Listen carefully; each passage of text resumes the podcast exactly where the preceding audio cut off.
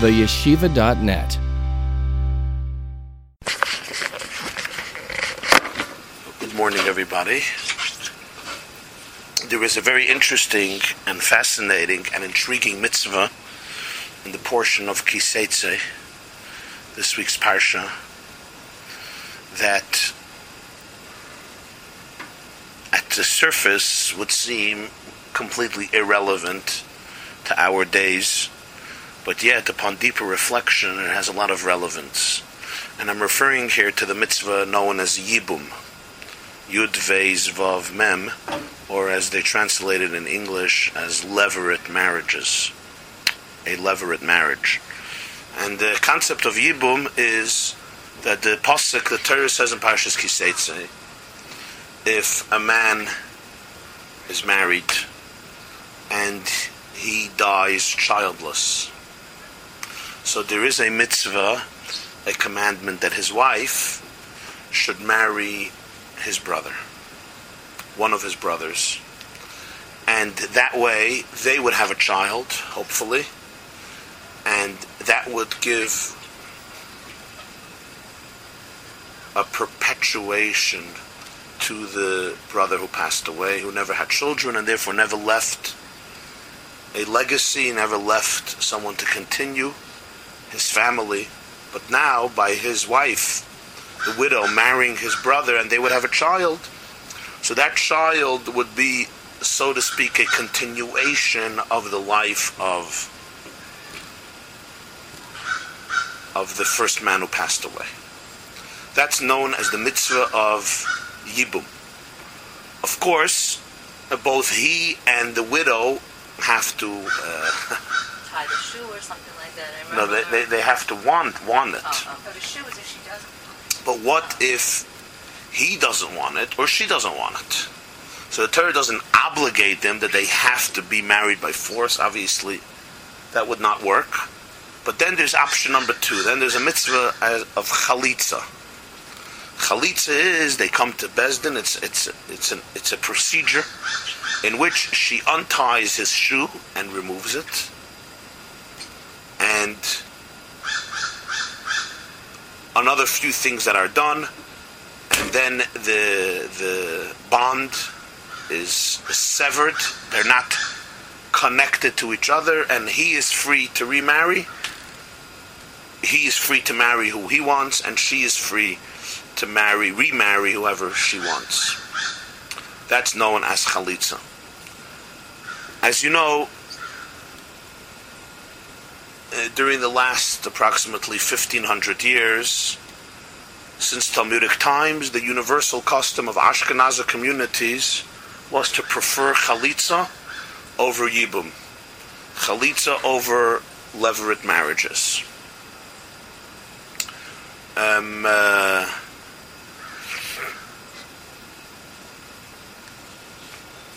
the first one who started the Yibum, who's the first one who started the mitzvah of Yibum? Anybody knows? No, far before. We have it already in Bereshis. In Bereshis, we already have far, many, many years before the Torah was given, we have the mitzvah of Yibum. We have it by Yehuda, Yehuda's family. The Torah tells us in Parshas Vayeshev that Yehuda married.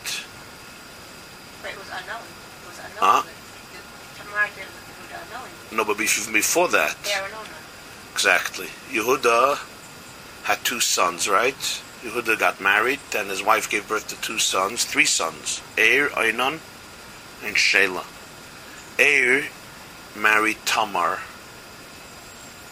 and Er died childless. So what did Yehuda tell Tamar and his second son Einon? They should marry each other. And he calls that Yibum. So Tamar married her brother-in-law, Einon. But Einon died also childless.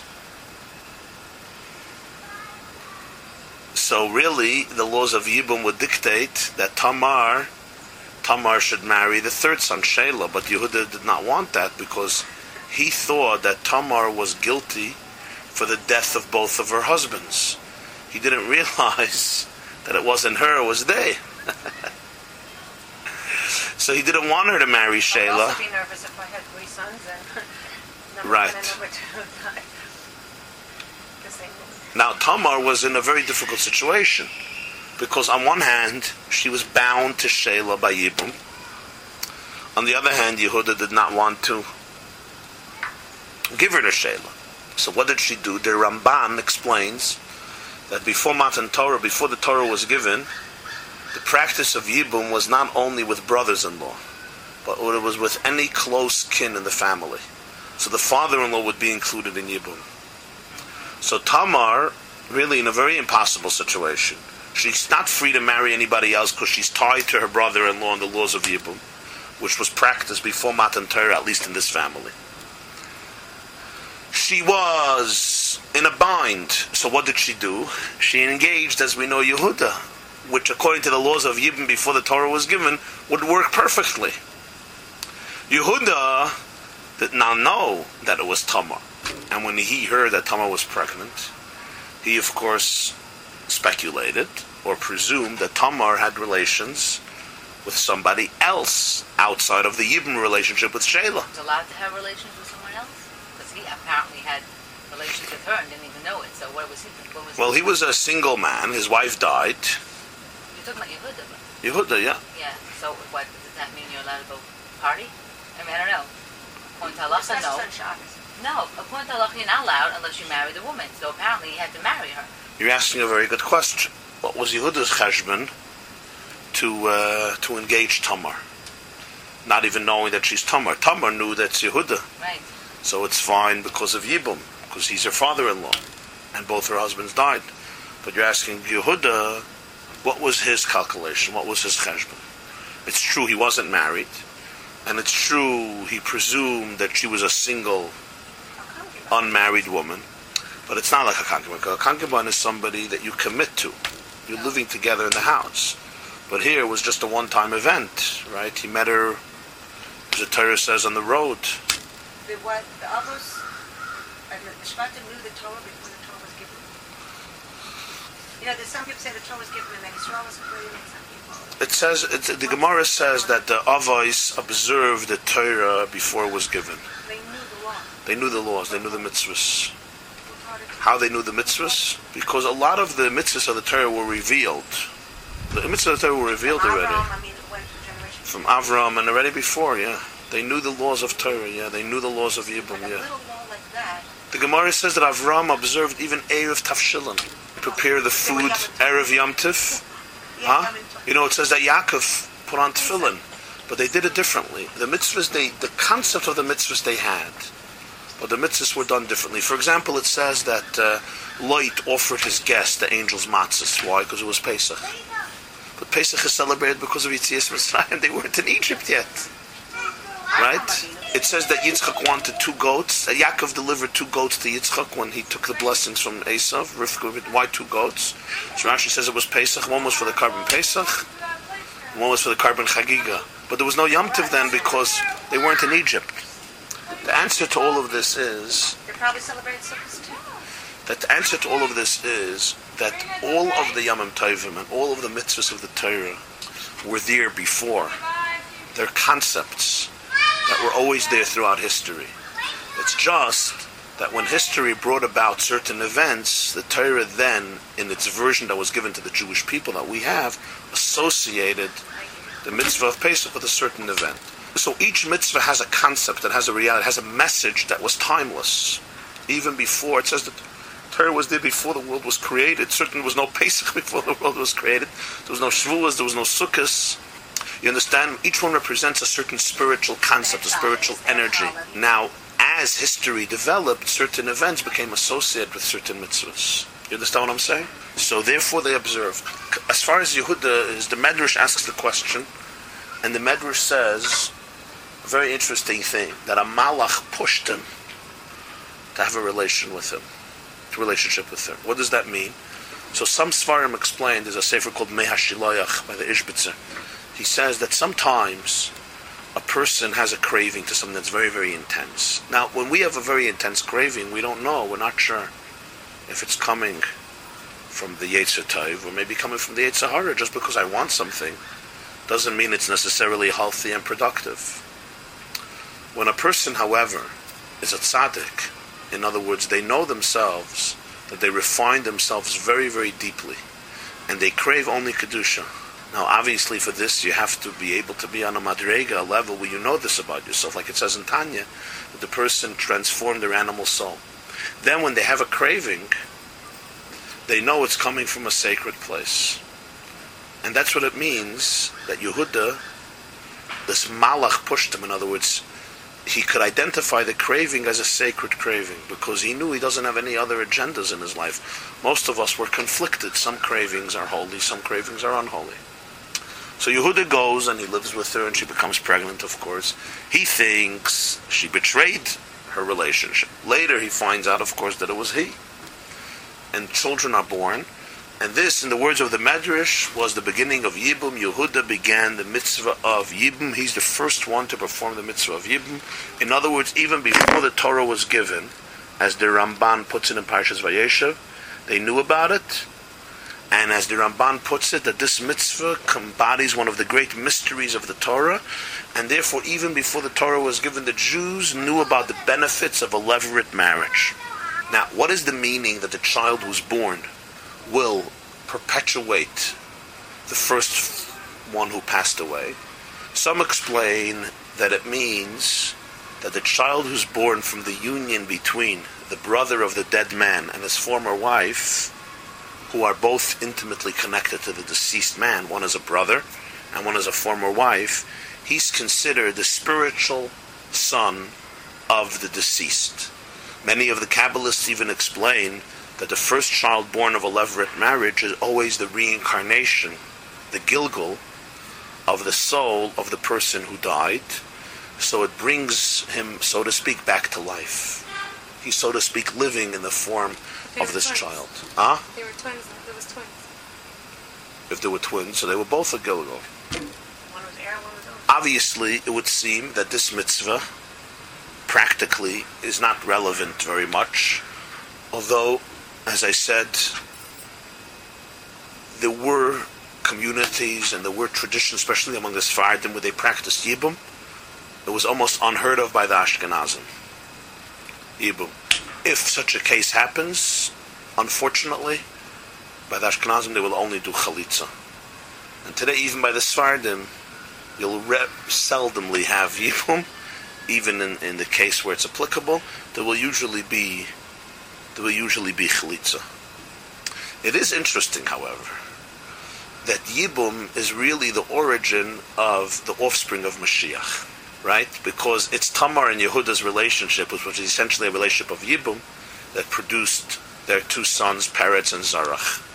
And ultimately, Peretz would be the great, great, great grandfather of David HaMelech, the father of Shlomo HaMelech, and of course Melech HaMashiach would be, is a descendant of David HaMelech and Shlomo HaMelech. It's not a terrible mitzvah. If, No, not terrible at all. Not forced. If you like your brother-in-law, fine. If you You don't do like it him, if not, on not. time you In shoot. Not times? so bad. Has it been done in modern times? Never. If Why not? Like what we say. why? If, if you can bring down your husband Right. again or whatever, Why that's wouldn't that's special. Why would That's someone great. not, is there doctrine? Yeah. Wouldn't someone You're not wouldn't- forced. It's a very holy mitzvah, actually. It's considered, as I said, the Ramban says it contains one of the great mysteries of Torah. It's a very holy mitzvah. And usually, of course, a brother-in-law is off limits. Even if a woman's husband died with children, she's not allowed to marry her brother-in-law. It's one of the relationships that's forbidden. It's family. Here, suddenly, what is usually a sin, a terrible sin, becomes a mitzvah. So, so Yehuda is the first one who does it. Mashiach comes from that, from Yehuda and Tamar, which tells us about the significance of Yibum. There's the famous Medrash that says, you know, the story of Yehuda is placed in Parshas Vayeshev, in the middle of the story of Yosef. Yosef is sold to the Egyptians, and then we take a break. We do the story of Yehuda with Tamar and kids and everything and the twins. Then we go back to Yosef, comes to Egypt, and he's hired, bought by a man named Potiphar, and the wife of Potiphar, and he ends up in prison and all that. It's placed right there in the middle. So the Medrash says that a lot of things were happening simultaneously. Namely, The brothers were busy selling their brother Yosef. And uh, the quote is, it's a very interesting quote from the Medrash. Brothers, the sons of Yaakov, were engaged in selling Yosef. Yosef was busy with his sackcloth, mourning his state. Yaakov was mourning and fasting for the death of his son. Reuven was fasting for his sin with Yaakov and Bilhah many years ago. Yehuda was busy taking a wife. And the Medrash says, and what was God busy with? And the Medrash answers, He was busy creating the light of Mashiach. In other words, everyone is busy with something. and we see it from our own little vantage point. For Yosef, there was nothing else going on besides the fact that he lost his freedom and he lost his family. We can imagine how traumatic that was. And for the brothers, they were busy persecuting Yosef. And Yaakov just lost his beloved son. And Yehuda was trying to get married. And Reuven was busy being remorseful for a sin he did many years before. The story when he Yaakov took his bed out of the tent of Rachel after she died and put it in the tent of Bilhah. And Reuven took it out of the tent of Bilhah and put it in the tent of Leah. And the Torah saw that, Yaakov saw that as a very negative reality. And what was Hashem doing? He was busy creating the light of Mashiach. How? Through Peretz. Yehuda being with Tamar and impregnating her, and ultimately she would give birth to Peretz, and that would give birth to David. So the seed of Mashiach was being developed in all of this. Yeah. At the end of Rus, we have the list. To understand all this, we have to explore the deeper meaning of Levirate marriages on a deeper level. What it really, what it really represents. You know, every mitzvah contains a body and a soul, a guf and a neshama. The body constitutes the tangible and physical act of the mitzvah. The soul represents its spiritual and psychological and emotional dimensions. Sometimes the body of a mitzvah is inapplicable. Like Yibum today is by and large inapplicable. Very, very seldom. Some Sfardim have done it, but even today, it's, uh, I never heard of a modern case.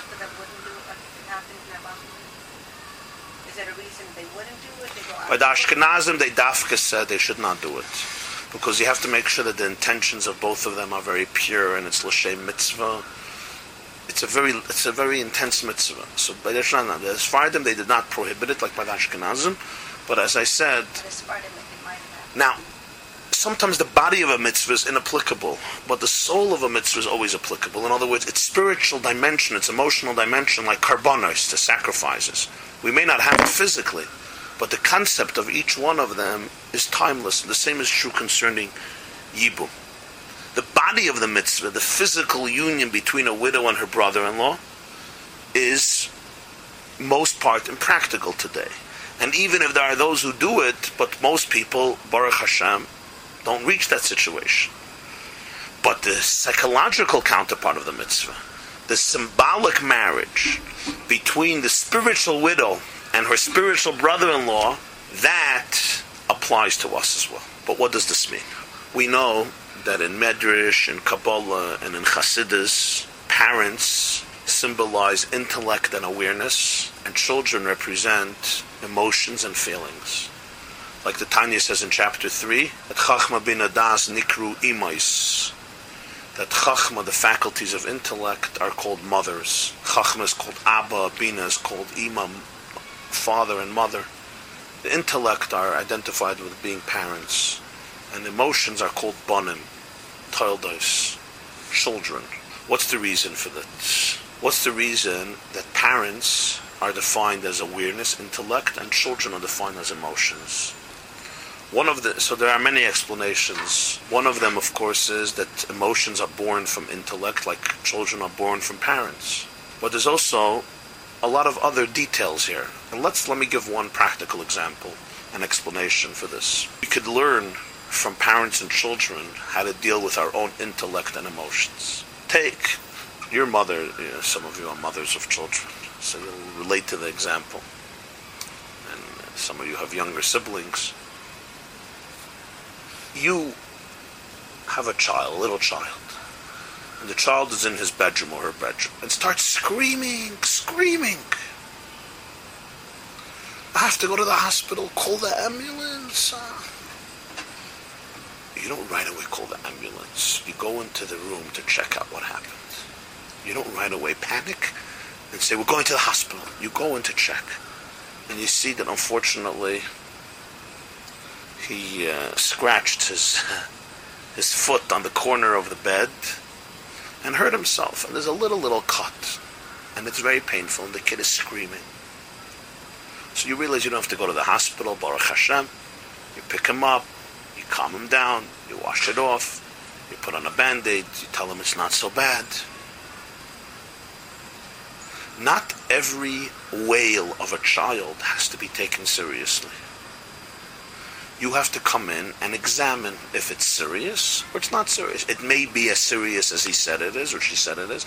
It may not be as serious. It may not be serious at all. It may be a little serious. You have to come in and examine. That's the job of a parent. What you don't do is you don't judge the child for screaming. You don't start screaming at the child. Why can't you grow up and mature and it's not a serious thing and you should never do this?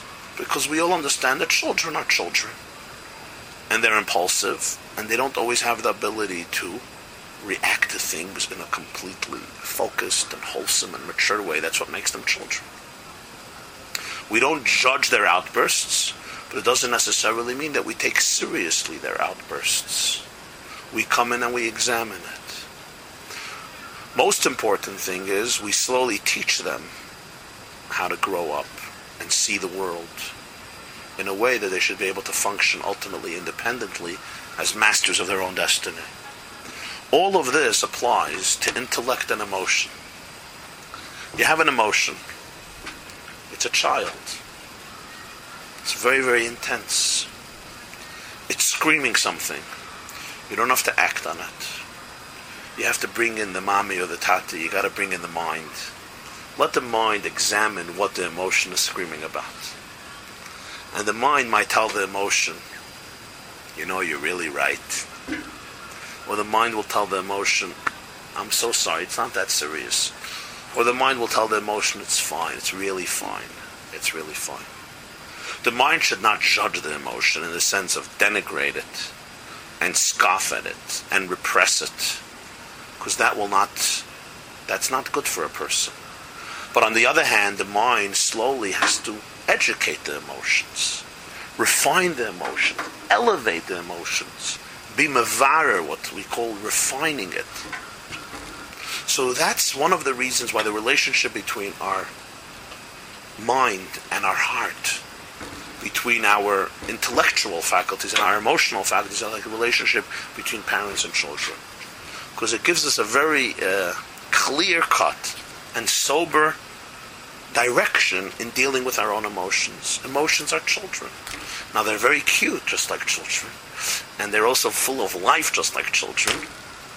And in many ways, they're the essence of life, just like children. But they have their shortcomings, they're children.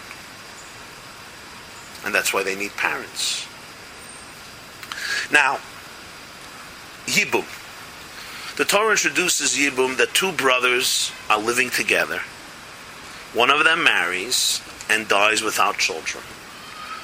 So when we say two brothers are living together, two brothers are brothers who came from parents, they're two children, brothers. They're referring, the Torah is referring to two forms of human emotions, and they're represented by two siblings. Because the siblings are like the emotions, and their parents represent intellect and awareness. So two siblings, two brothers, represent emotions. Why two? Because there's two types of human emotions. The first category of emotion symbolized by one of the brothers is known in Hasidus as a person's conscious emotions born of your awareness and cognition. These are the emotions that we experience during our daily life. Everyone has emotions constantly. We emote to different things. It covers the entire spectrum of our lives and it's usually born from certain awarenesses. You're aware that this is the reality of this person, or this situation, and therefore you have a natural emotion that's born from awareness. There's never emotion without awareness. Emotion must always be preceded by awareness, because if you're not aware of what it is, you don't know how to emote. The awareness guides the heart of how to respond to certain things based on how you analyze it, based on how you see it, how you dissect it. So the first category of human emotions are emotions that are born from a person's awareness and a person's cognition. But there's also a second category of emotions. And this is symbolized by the second brother, and this is described as superconscious emotions. Not conscious emotions that are born from awareness, but superconscious emotions. Where do they stem from?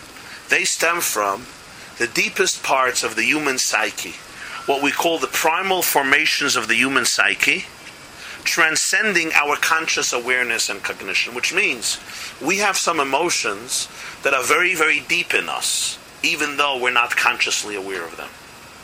Today in psychology, of course, we know about the subconscious world of a person.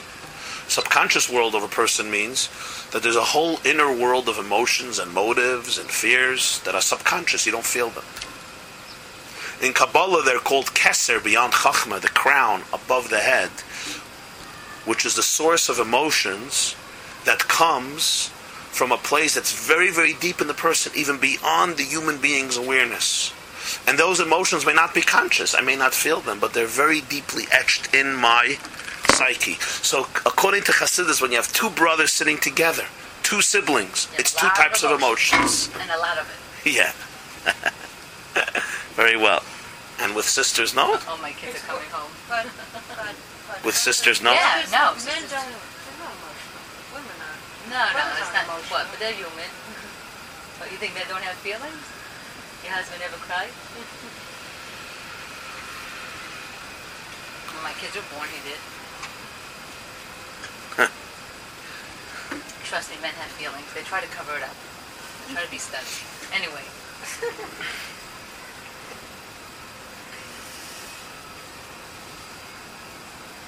It's not the only time that's a cry.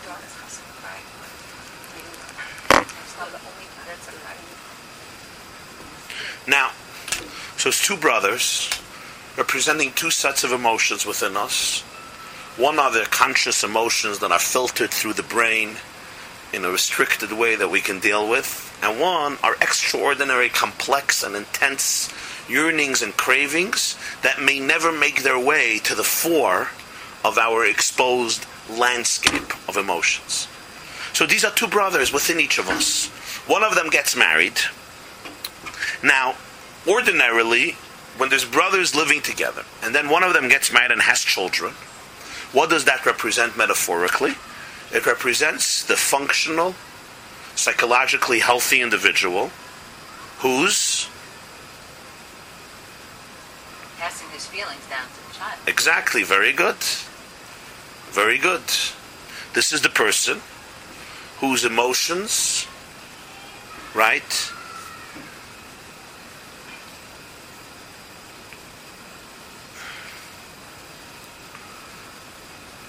produce children and they get passed down. So his emotions fuel and give birth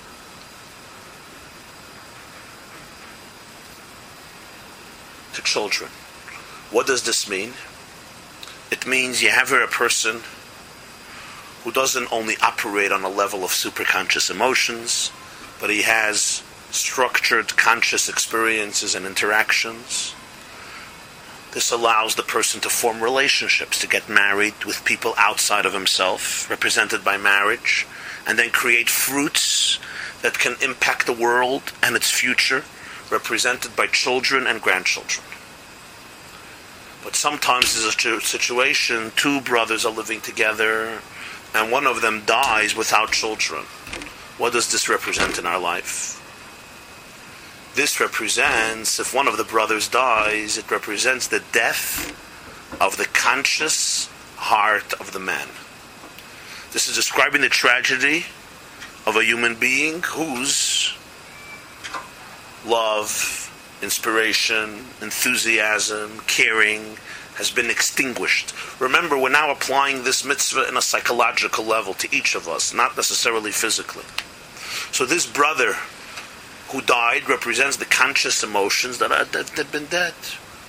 In lieu of a vibrant, passionate, spirited spirit which seeks, which yearns, which is inspired, which knows how to cry, which knows how to laugh, which knows how to embrace, which knows how to let go, which knows how to interact, and yet even have children, producing fruits and results. What happens here? This brother dies. The person turns into a numb creature, a frozen creature, a lifeless creature, paralyzed, shut down. The first brother, representing the feelings and emotions that give life its twinkle, its oomph, its passion, is dead.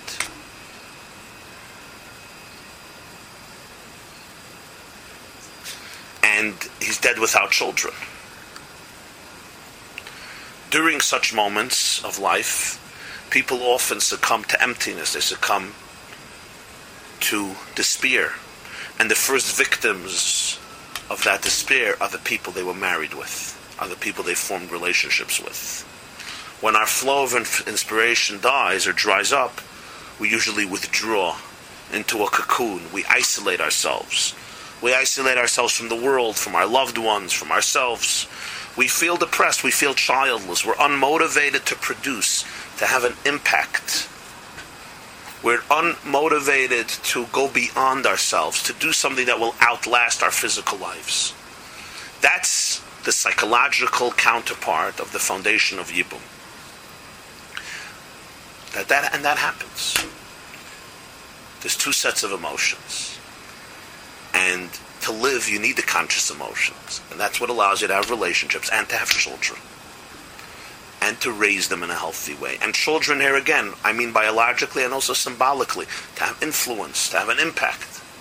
But sometimes that person's that person dies represented representing the fact that these emotions die. What happens now?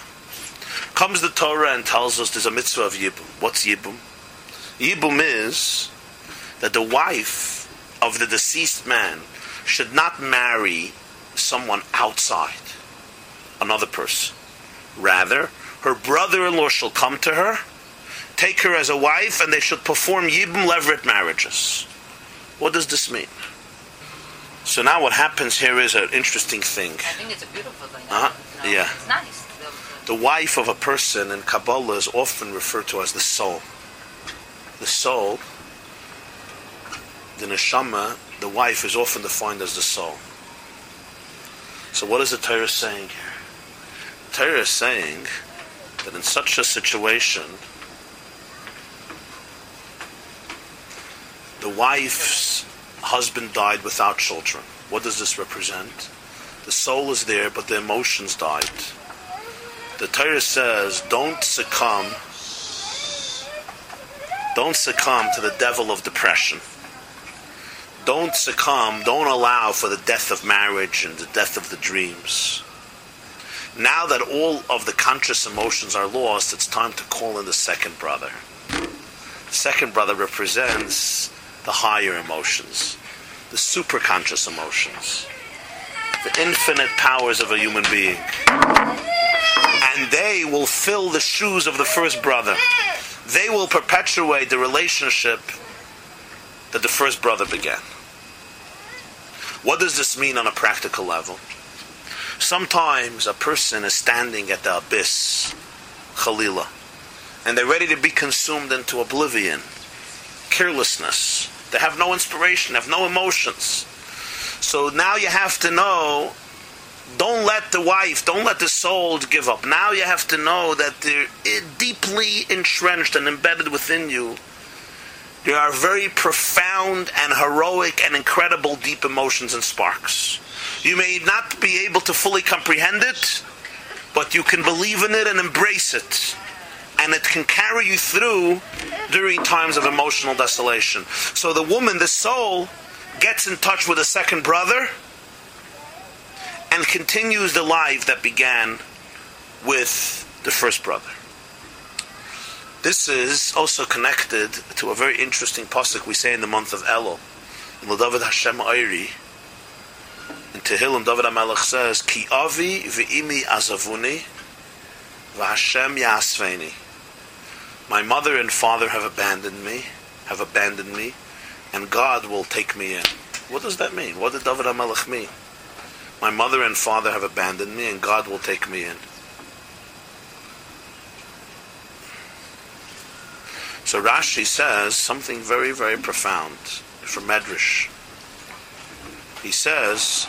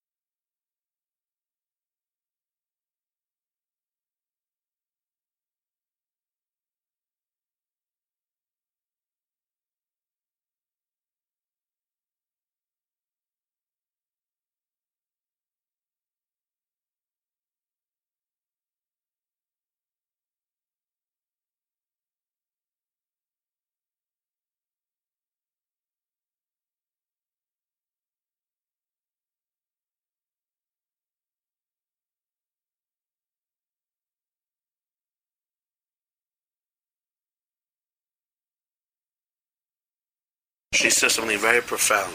Mamash Rashi on the pasuk from the Medrash. He says, I mean, he says it very briefly. I'll just elaborate what I think he's trying to say, more elaborate terms. You know, what's the most, uh, what would you argue is the most important moment of a child's life? What's the most fateful moment of a child's life, of an infant's, uh, a person's life? What would you think? You could say, of course, every moment, but obviously we can understand that in many ways the most important moment is the moment they're created. From nothing to something, right? The moment they're created, it's like, that's where it all begins. There was something inside also, but whatever. Huh? They were something inside also. Right, They but- move around. Us mothers feel it. You guys don't feel it. Right, we feel right. them moving and tickling us. Right, but when I say creation, I'm not talking about Oh, birth. talking about before. Even Oh, before. Okay, sorry. You got me. No, problem. So there's the seed of life that comes from the father, there's the egg that comes from the mother. When they come together, what we call conception, that's the moment, like Yesh Ayin, it's the most faithful moment. It, it enters into the realm of existence, even if on the tiniest microscopic level. What are the parents doing usually at that moment? They're usually sleeping. They're tired.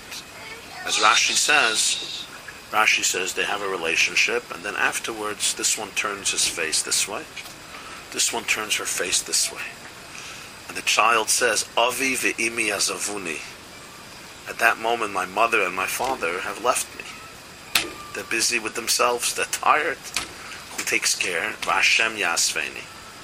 God then embraces the child, the little seed, to nurture it, to form it.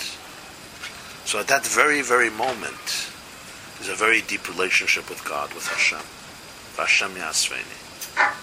Aviv imi. It's a very intense idea when you think about it.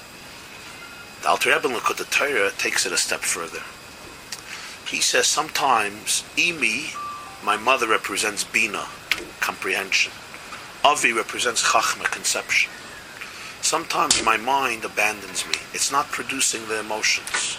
Avi v'imi. My awareness of life is not producing what it has to produce. My mother and father abandoned me. Vashem yasveni. Now he says you have to go to Keser, which is beyond Chachma. That's what Yibum is. The first brother dies.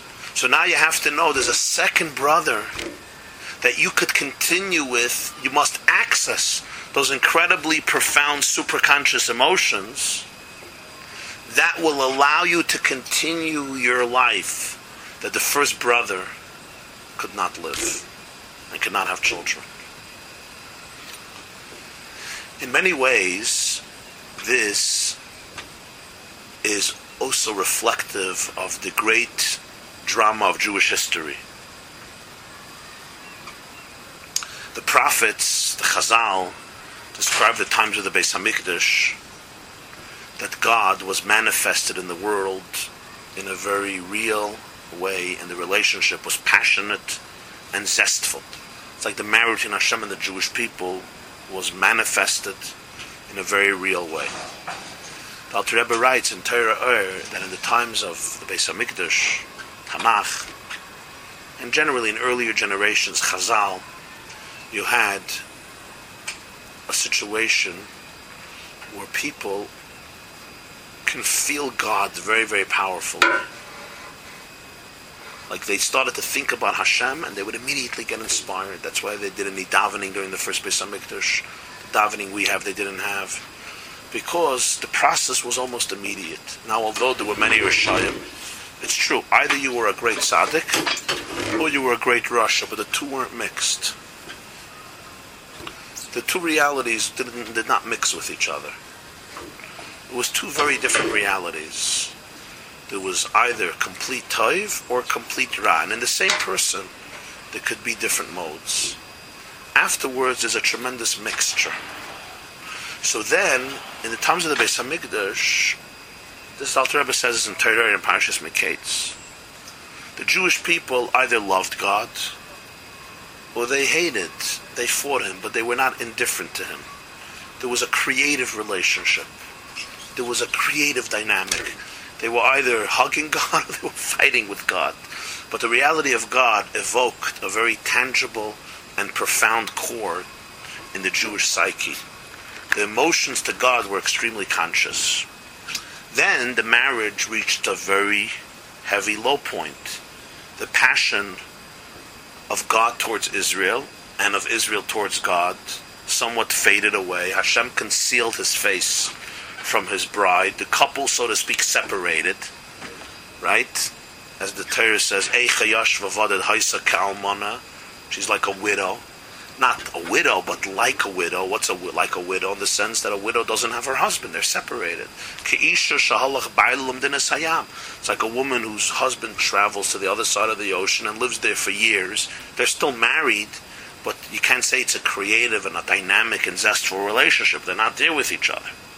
So what happens then is God had his home in Jerusalem, which was the center of the relationship destroyed. The Jewish people were exiled physically, but also emotionally. Jews have craved intimacy with Hashem, closeness with Hashem, but the yearning is not always fulfilled. Often it's denied. Instead of finding God, they often found darkness. Instead of encountering the divine, they often encountered the ugliness of the world and of life. And this is a marriage that it's a very, very low point. How long can a couple remain separated without getting divorced? How long can a marriage be deprived of all passion without it breaking up? Do we still have a relationship with God? How long can a couple live this way? What would you tell a couple that's separated for, for, for, for 50 years, for 60 years? So what makes them married? How, how long does it live that way? How long can a couple live that way? And if we're not really married to God, so why not end it and let everybody be free? What is the purpose of a limbo type of relationship? You're not really married and you're not divorced. This was the greatest question of Jewish history. And many different Jews responded different ways. Some Jews responded, let's call it quits, it's time to get divorced. And these were the new movements of Judaism, especially in the times of enlightenment and emancipation or throughout history, which said, let's call it quits, stop relying on God, stop relying on Torah, let's do it our own way and become an independent nation in one way or another. This one uh, became so the socialism or communism or secular Zionism or the Bundist, every movement in its own way, in one way or another, said, you can't live in limbo you know, we're Jews, we're connected to God, but we're totally at the mercy of other nations and, and we're in exile. This was, this was a great question.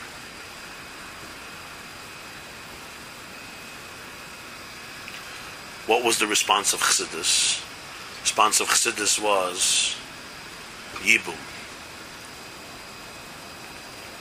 When our passion to God seems to be dead, and the romantic intimacy seems to fade away, the regular marriage is supplanted by the levirate marriage.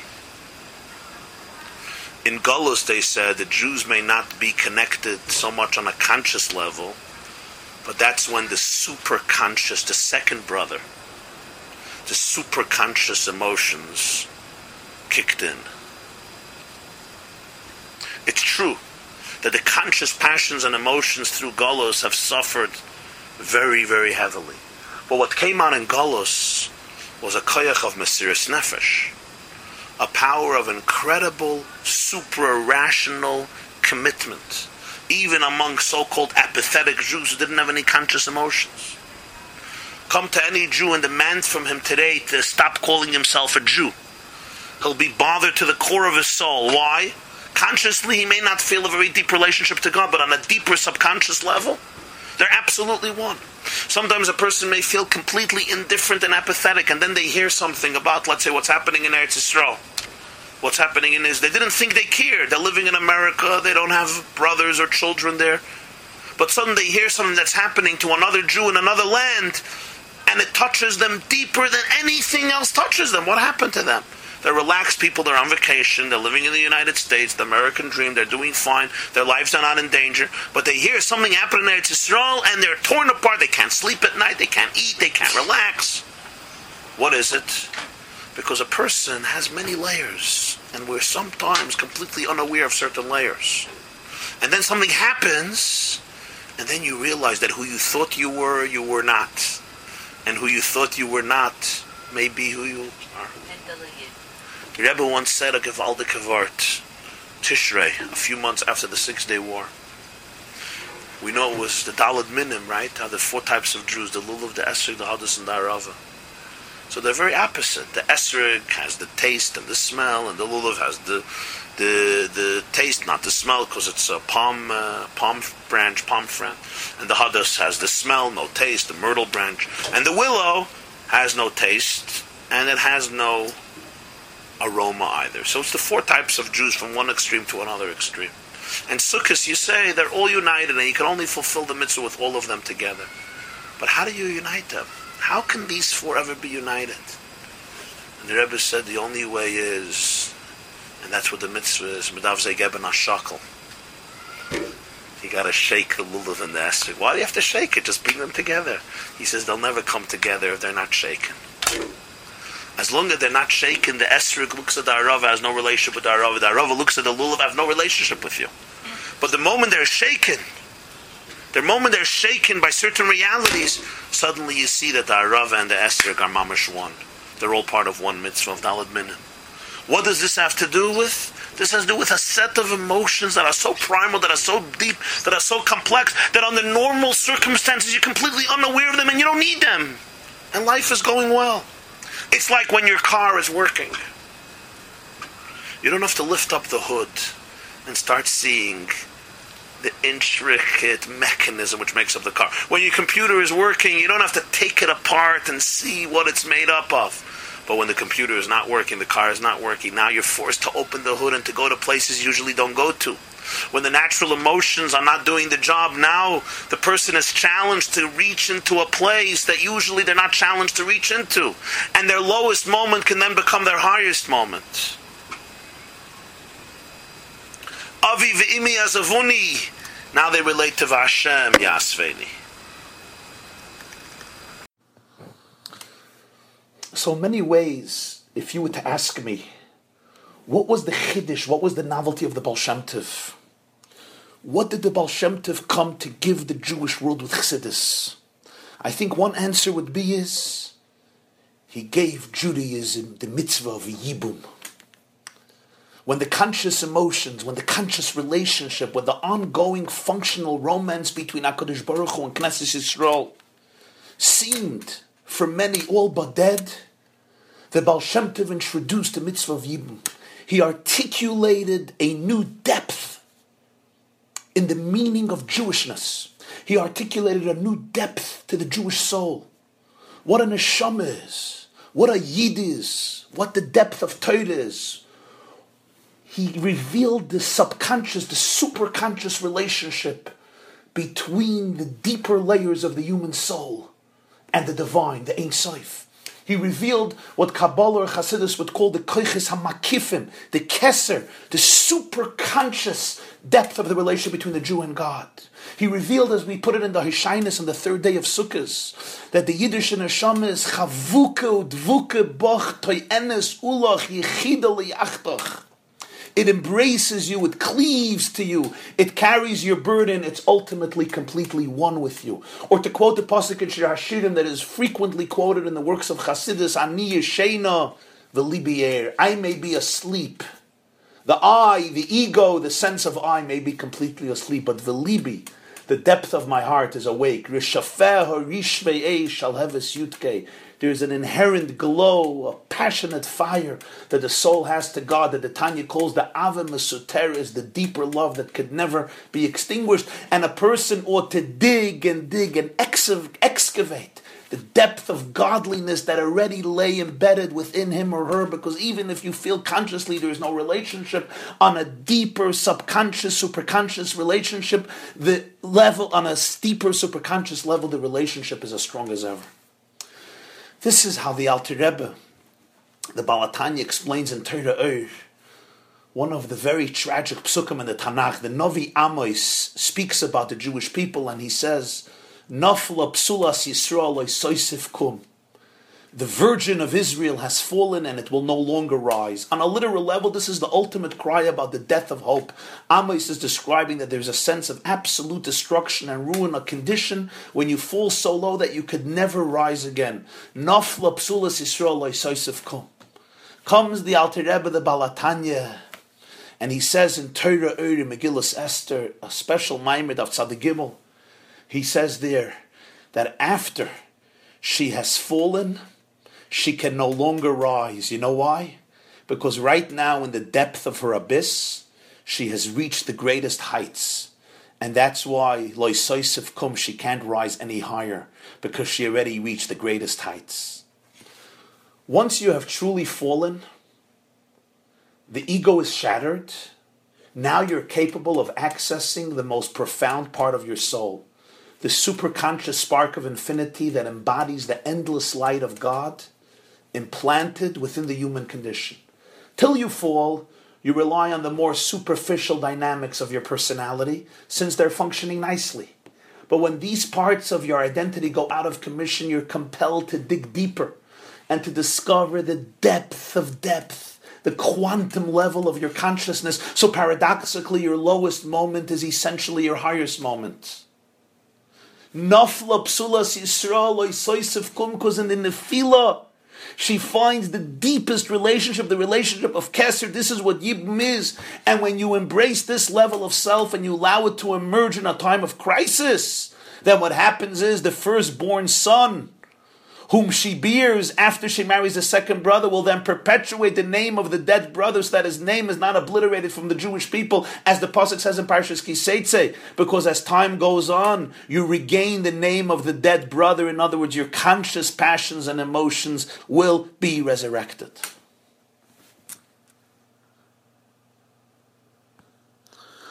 So as Golas continued, and the crisis seemed to have no end in sight, and the question was, what is the Jew today? What does it mean to be a Jew today? When we don't have the miracles of the Beis Hamikdash, when we don't have the experience of Matan Torah, when all the arrows are pointing down and so many Jews, by the millions, were being lost to our people. And the great response of the Baal Shem Tov, which emerged in history during the same time that the Enlightenment began, which posed a very serious challenge to sophisticated and deep Jews now, what was revealed was the inner melody of the Jewish soul, the inner yearning of the Jewish soul, the shir hashirim of the Jewish soul that could never be snuffed out, that could never be extinguished, that could never be destroyed.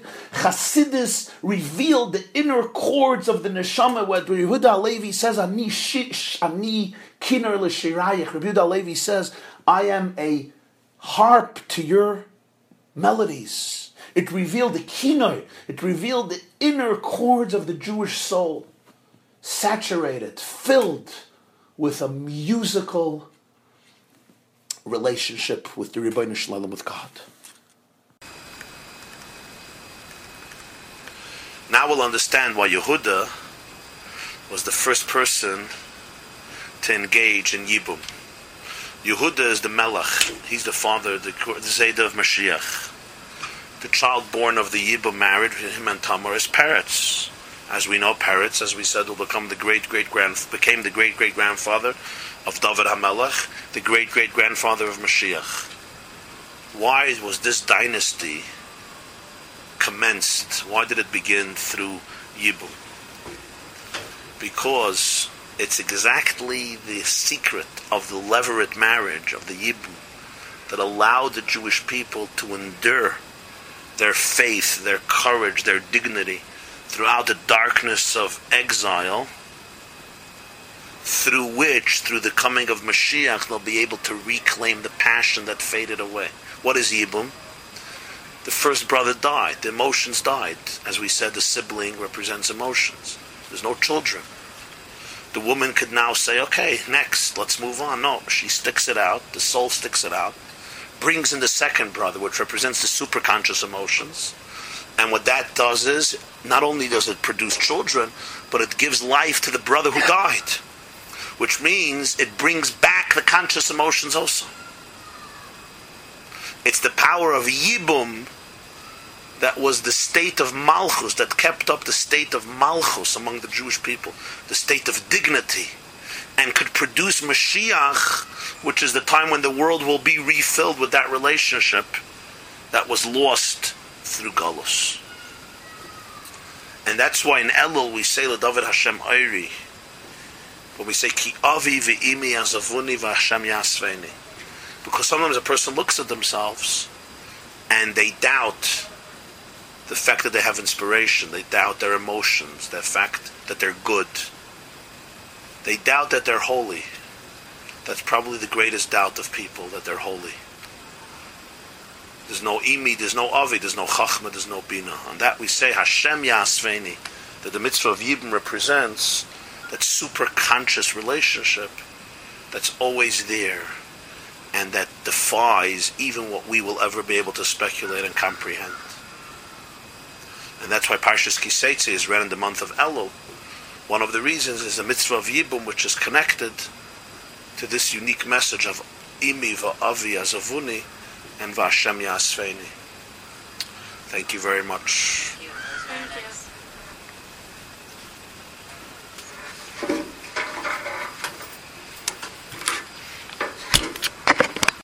This class is brought to you by the yeshiva.net. Please help us continue the classes. Make even a small contribution at www.theyeshiva.net slash donate.